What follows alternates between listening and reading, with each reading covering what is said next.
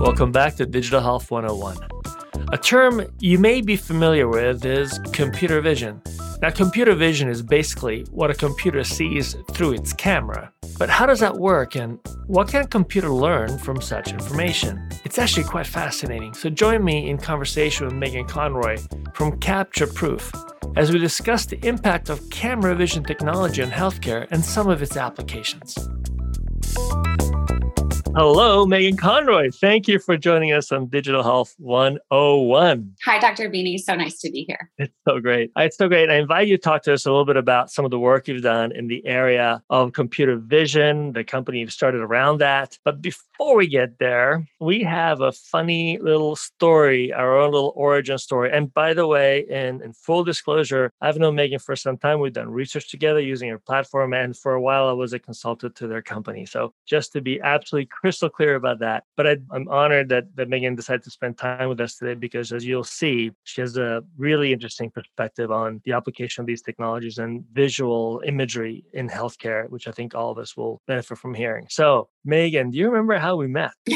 how could I forget? I do remember how we met. I was introduced to you from Dr. Barber, I believe, who That's right. Isn't he now in New York? He is in New York. The amazing yeah. things. Yeah, doing really amazing things. So Dr. Barber was interested in the project. Everyone called it a project at that time, my project from eight years ago. He was interested in it, but he didn't have the time to do anything. And you were this young, up and coming whippersnapper that I should talk to who had the energy and the bandwidth to look at what was going on. And when we first initially spoke, I was in Chicago at Techstars and was taking capture proof through Techstars. We were neophyte of a company at the time. And we had a long conversation about your vision of decoupling PT from the office. And you were very interested in using video to do that. And so was I. And we had quite a long conversation at the end. You understood video to mean streaming video, and I understood video to mean video clips. And when that misalignment came to be, I uh, I wished you good luck. yes, you said I'm not doing that. That is so 2013. it's like it's like wait a minute, that's last year. What's wrong with last year? You're like, uh, we're beyond that. Synchronous takes up too much time. Synchronous requires a doctor and a physician, a doctor and their patient being in the room at the same time. That's the problem with healthcare. Getting those two people takes a lot in the same place takes a lot of effort. You said I want to decouple that, and we're going to do this by decoupling the video experience and sharing that video between the patient and the provider and seeing if we can deliver care that way. And I was like, hmm, wait, that does sound better. maybe, maybe, we should do it your way. Yeah, it is so what you said. You're like, wait, wait. wait, wait, wait. Yeah, wait, do tell me. Wait, wait, do tell me. Tell me First, that was a great start. And but you have another history that brought you to that point. You didn't just wake up one day and start a company looking at the use of images in healthcare. You have a healthcare background and you have a photographic background. When you want to tell us a bit about that? Yeah, I like to say that Capture Proof found me. I didn't find it. I'm very curious about the way our body heals. I think that's magic. I have a physiology degree and um, worked for Big Pharma for many years, mostly in the neurology space. After launching 14 products into the market, I went to Paris and got my graduate degree in photography because I had an opportunity. Because why not? So. That's what people do after launch 14 yeah, Why not?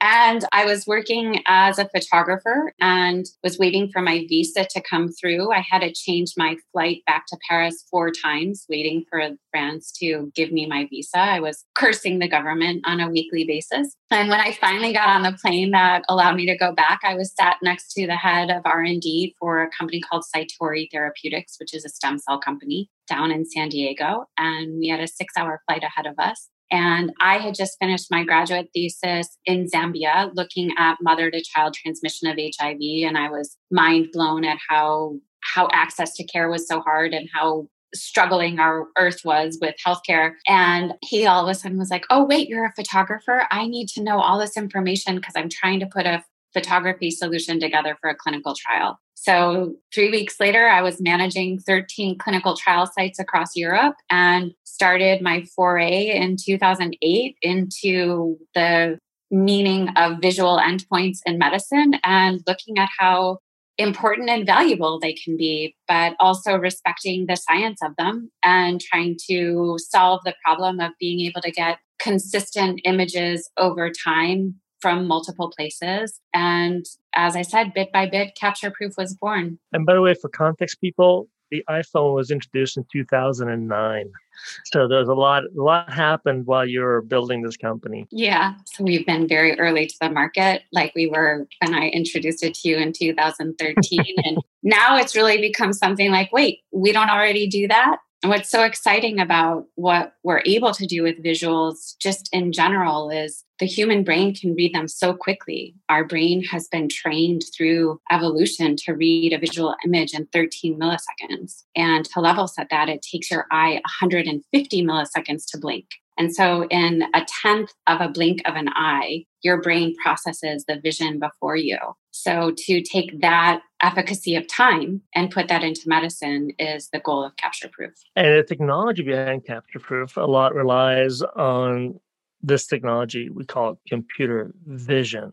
And you've integrated that beautifully in the app. So, let's talk a little bit about computer vision. And how would you define that? The term that seems to be popping up increasingly in the lexicon of digital health. Yeah, I think there's a couple a couple kind of theories or concepts that we should talk about. Computer vision being one, machine learning and AI being a couple others. So computer vision is actually you can liken it to a ruler. The ruler has a reference concept of measurement of inches or millimeters. And then you take that ruler and you put it up against something and it gives you back a number based on that reference of information. So that computer vision is an algorithm that has an understanding and creates a calculation based on that understanding. We have some computer vision that looks at something and knows that it's skin and then watches that skin move around and gives us angles based on the movement of that skin. Now, machine learning and AI is much more based on having examples of that information and pattern recognition, having pattern recognition um, be what is the determinant of the calculation. So, a lot of our wound data is more machine learning and AI driven than just pure computer vision. We have uh, a gait analysis, and our shoulder structure is machine learning. We have full machine learning of the shoulders and watch the shoulders walk down, but then we use computer vision for the feet and watch the cadence of the feet through computer vision. So, really, what both offer you is an ability to take visual information and objective calculation from that data. And then, what Capture Proof is particularly focused on, because medicine is a study of patterns, is looking at the progress of a specific patient and what delta time means to that patient in these referenceable calculations that are possible. So, Let's focus a little bit on you mentioned that computer vision in and of itself is helpful. It's even more helpful when the data that captures is run through an algorithm that can interpret it. But let's go back to the capturing of the data itself. Now, computer vision is not novel, it's just novel to healthcare, right? It's been used in other industries. Can you tell us a little bit about where it came from and some of the early implementations of that kind of technology outside of healthcare? Yeah, so we at Capture Proof actually mimic computer vision that was used in a semiconductor approach. So um, in semiconductors, the placement of specific particles on chips can mean the difference of many, many dollars. And there is a computer that does identification of the perfection of that process. And reflection is one big thing, which can be looked at as shadow in human uh, skin when we're looking at our computer visions. We're actually taking a very well known approach to computer vision and applying it to healthcare. It is not a reinvention. It is a wheel that is already spinning. And as you said, what is novel is the idea of it being applied to healthcare. There are areas in healthcare where computer vision has been working very well such as in DICOM images. DICOM are your x rays, your CAT scans, um, PET scans, MRIs, fMRIs. And these are generally speaking black and white images, so your radiologic images. And these have many different computer vision and algorithms that have been placed upon them for aiding radiologists to look at, say, different types of cancers and whatnot. What is interesting about radiologic light versus visual light is color gets added to the mix. And color can be a very compelling aspect to a diagnostic in medicine. And having a consistent color capture over time is a, a nice little trick that we're working on. So we've seen computer vision applied, as you mentioned, to imaging, quality control on chips, but also quality control in car manufacturing. I think it's been used extensively for, for, for many, many years in, in that element of it. So the ability that computer can now take a visual input. Now, I also know that some computers use lasers to determine surface areas. How does an iPhone camera actually perceive contours on a or in a place to, to be able to even determine that is the limb that it's measuring? How does that actually work? Does it need more than one camera or can you do it with one? Right now, it's very, especially iPhone, you bring them yeah, up. Right. You know, Apple yeah. has, they're very proprietary and it is now new in their iPhone Pro 12, that LiDAR, which oh, is right. what is used for the driverless cars to look at distances. So the iPhone Pro 12, we have um, access the LiDAR in that camera. Which is radar we, technology, right? It is radar. It's infrared radar technology. And then what else you have in the iPhones is just recently you have the ability to control both cameras, both lenses at the same time. And so there are very well known measurement tools that allow you to very, very swiftly take dual images. So you take an image now, and a fraction of a second later, you take a secondary image. You measure how much the camera has moved. That allows you to create a biopic view, just similar to your hmm. eyes, which allows for a 3D image to be mapped out. When it's a 2D image, a single lens just like if you were to cover one of your eyes, your depth perception changes um, really to nothing. And so,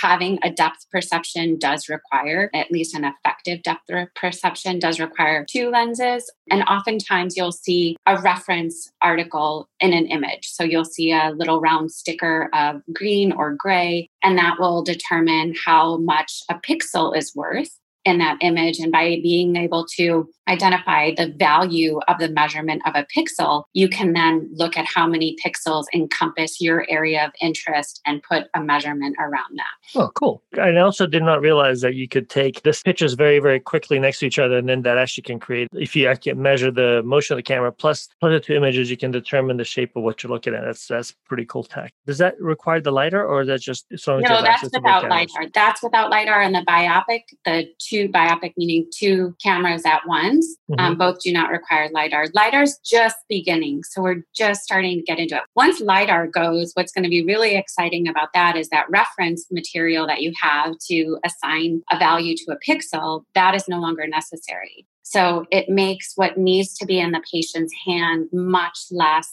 cumbersome. Our goal at Capture Proof has always been not to touch the patient and to make it as just that the phone was necessary. So turning that actual mobile phone into a smart medical camera as LiDAR becomes more powerful and more ubiquitous, uh, measurements are going to be even easier. Okay, so now we covered how camera vision can work from a relatively modern but soon to be broadly accessible technology. So now that we can now create a 3D image or representation of an object or a person, how do you see that being played uh, applied in healthcare? What problems can it solve for us? Well, I mean, so many.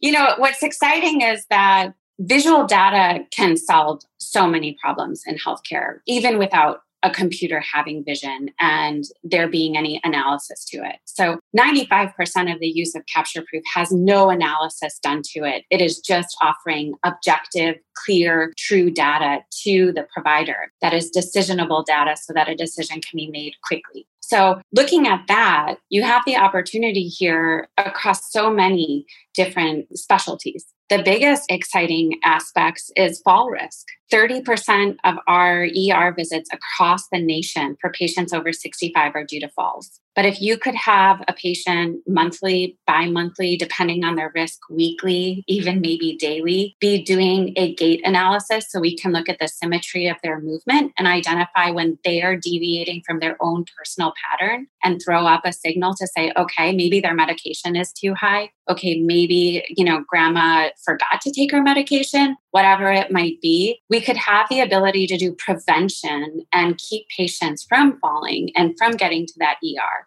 And that's just one opportunity. The other opportunity that you and I know both so well is total knee replacement. We know for a fact that at two weeks out, there should be 112 degrees of motion on average to that knee that's been operated on. If that knee is coming back at 60 degrees, or my God, at 30 degrees, you can have a ding go off and have someone look in and pay attention to the patients that need to be paid attention to and have the patients who are not needing to be paid attention to just stay on course you yourself have said to see a cold knee come back as the first time you see a patient is a remarkable change to post op care. And there are opportunities like that across the board. And one of the most amazing things that we do as humans is we forget.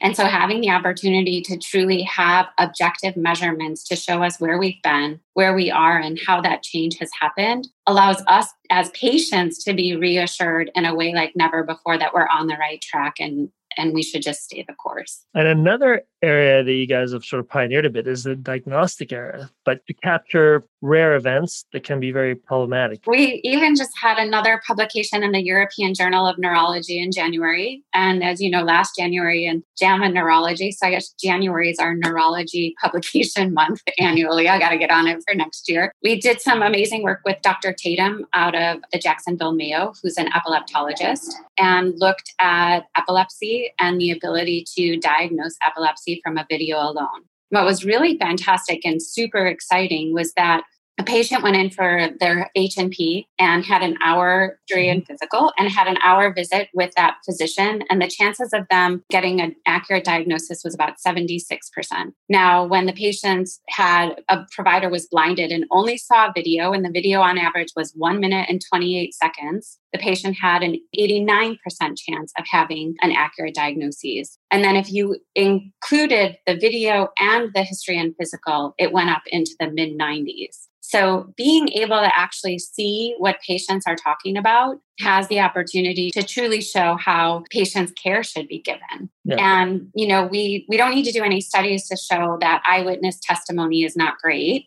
And when it's something really stressful, eyewitness testimony probably drops down even further. So the numbers that we've shown there are 80% more accurate triage, nearly saving 100% of the time to an accurate diagnosis. And most importantly, there are something called psychogenic non epileptic seizures, which is about mm. 30 to 40% of epilepsy patients that are coming in. And in the end, those patients don't need to see a neurologist, they need to see a psychiatrist and getting those patients onto the right route for their own care as quickly as possible is imperative. And those patients were 100% accurate across the board with the third year uh, general neurology residents and the epileptologists. So, if we just use this as a screening tool to make sure that those patients get to the right physician as to spending a huge amount of time to diagnostics, it could really change care. And most recently, we're working with a patient advocacy group called the Hereditary Neuropathy Foundation. And with them, we're mimicking facial recognition to the foot.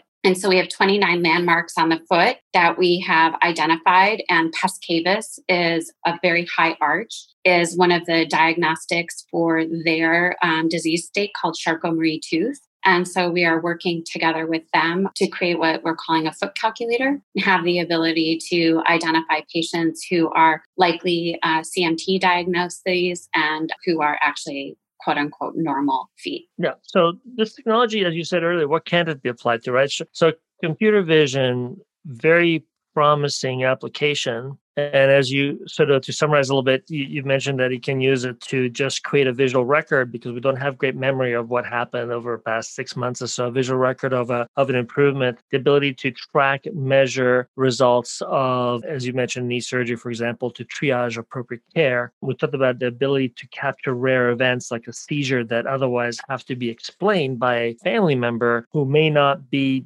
as effective at explaining it of course as a actual video of the experience that the of the event and how useful that can be to a diagnostician who doesn't actually have that otherwise and then we talked a little bit about the various uh, elements. You, you, mentioned briefly about the role of color and how it can be used to support diagnostics as well, like, for example, for wound incision, breakdown infections, that kind of thing. So, very powerful technology. And then when you also mentioned that, that it can be used for diagnostic purposes, that is where the artificial intelligence slash machine learning piece comes in, where you, you use a, a historical database against which to compare this a new image and, and then make a diagnosis. Is that right? Could be, but also the computer vision can play that role. So in our knee range of motion, that is computer vision algorithm. That is not machine learning. And that could give you the ability to have an understanding of that measurement and then know where the patient is.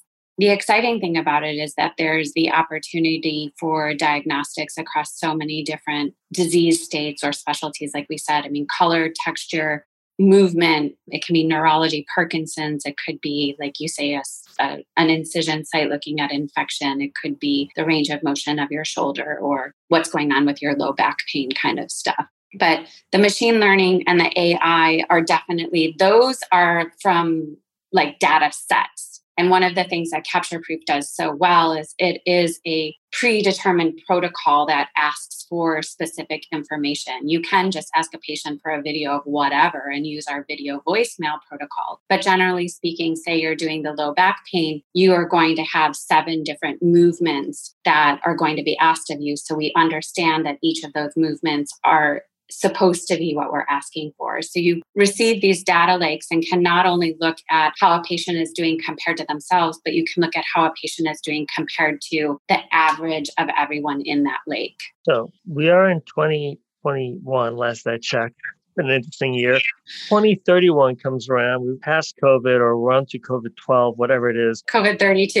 COVID 32, yeah, 12 wouldn't be right. But nonetheless, whatever it is, some new thing. But nonetheless, where are we with computer vision? Where do you see, knowing that you're probably looking at the cutting edge of this technology? Yeah, I think if you're familiar with Rovian, the company, what I see the future of this being is until Capture Proof creates a decision, it is still just a clinical decision support tool. And I see a future where we have the ability through this information to put the patient onto the right track automated. And that means that those are going to be medical devices. So, from this foundation of protocol driven data capture to comparative organization of that data, and then having these insights created, each of those insights have the opportunity to become a medical device. And that medical device can drive treatment and care decisions for a specific patient. And what I see that doing is I see that enabling providers more and more to be practicing at the top of their license. I see that removing wait and see visits that don't need to happen. Every patient has gone into an office, explained what was going on, but because it's happened once, the doctor needs it to happen again before they can make a call because it is a study of patterns. And so why aren't we showing up prepared as patients with our pattern so that that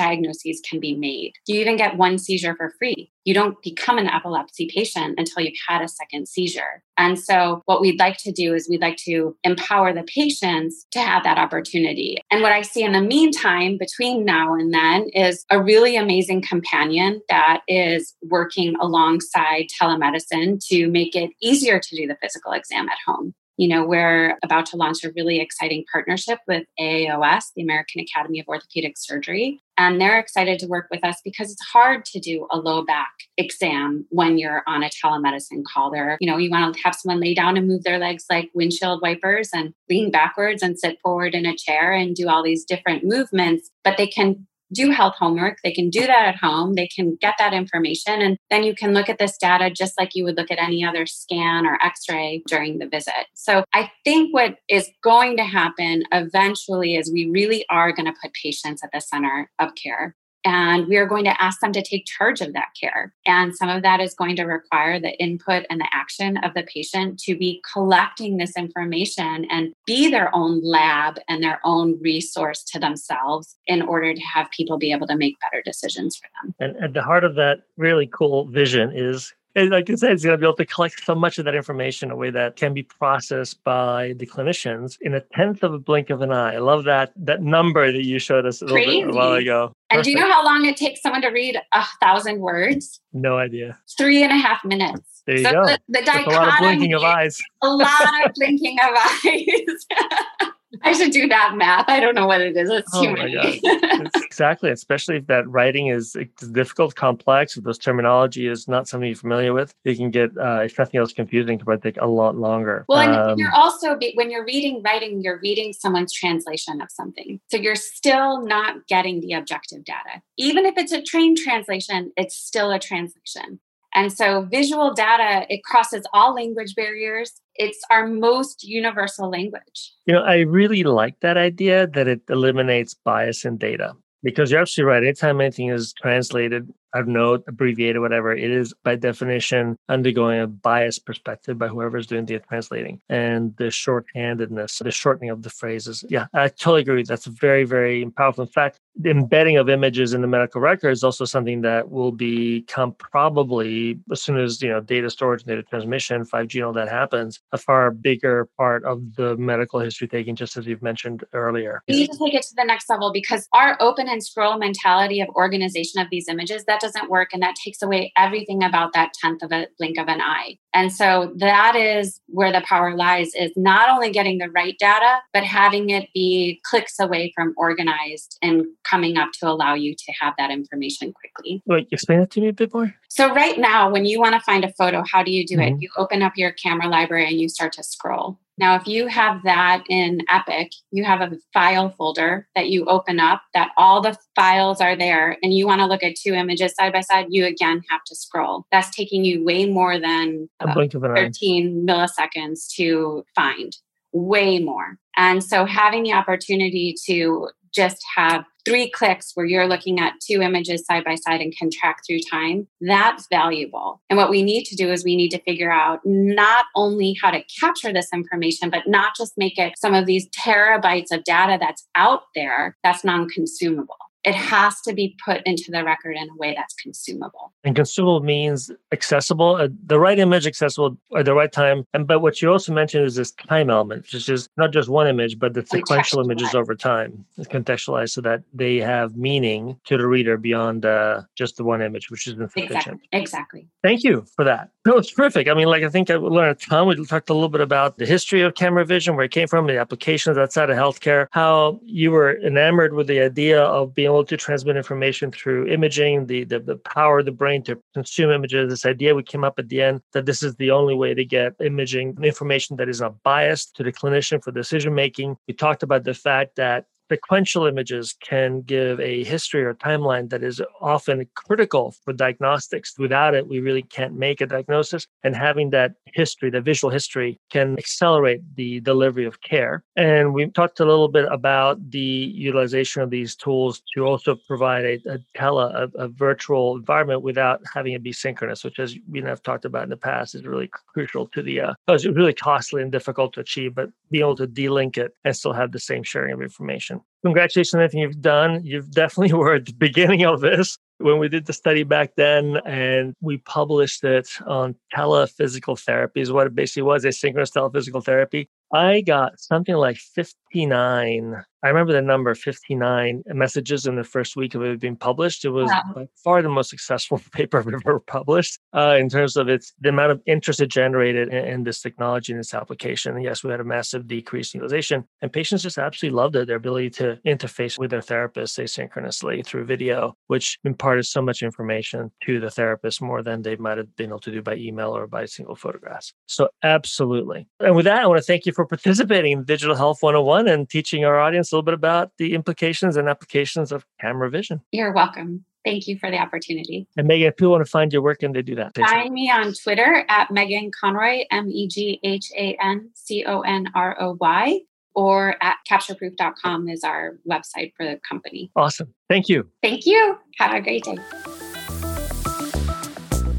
I hope you enjoyed our podcast, exploring the building blocks of digital health. If you liked what you heard, follow us on Twitter at DHealthToday. That's D Health Today altogether. And follow the Digital Orthopedics Conference I chair at the DocSF. That's at the DOCSF. See you on the next episode of Digital Health 101 on Digital Health Today. CaptureProof right. stores all their data, all of our data in the cloud. Yeah, we're so the access point is through a link in the MR to the cloud to the server through a secure link. Depending right. on how the integration is done, yes. There's a way for integration to be done through widget, and there's also integration through not dissimilar to how many um, access their PACS systems. And the widget is a just for our audience it's a a widget is a visual viewer that sits within the EHR. That's iFrame. electronic health record. Yeah, exactly. In other words, you open the EHR, it's a little widget, little box. You click on it, you can access the information. That's what a widget basically is. Okay, cool. That's fascinating, and I love the fact that it's forty that that data you have. You know, it's only forty five seconds, two minutes, and that is why it's become so such a good uh, uptake because it and physicians know how to impart the correct information that they need to have access. We started with patients be rounding during the beginning of COVID in the ICU. They did the whole patient, um, looked at the body, looked, watched the breathing, looked at the limbs, um, looked at each of the monitors in the room itself, left the room, had the video on pause, went and looked at all the labs, videoed all of that, and that was shoved up to a critical care specialist who was able to direct care from the asynchronous round.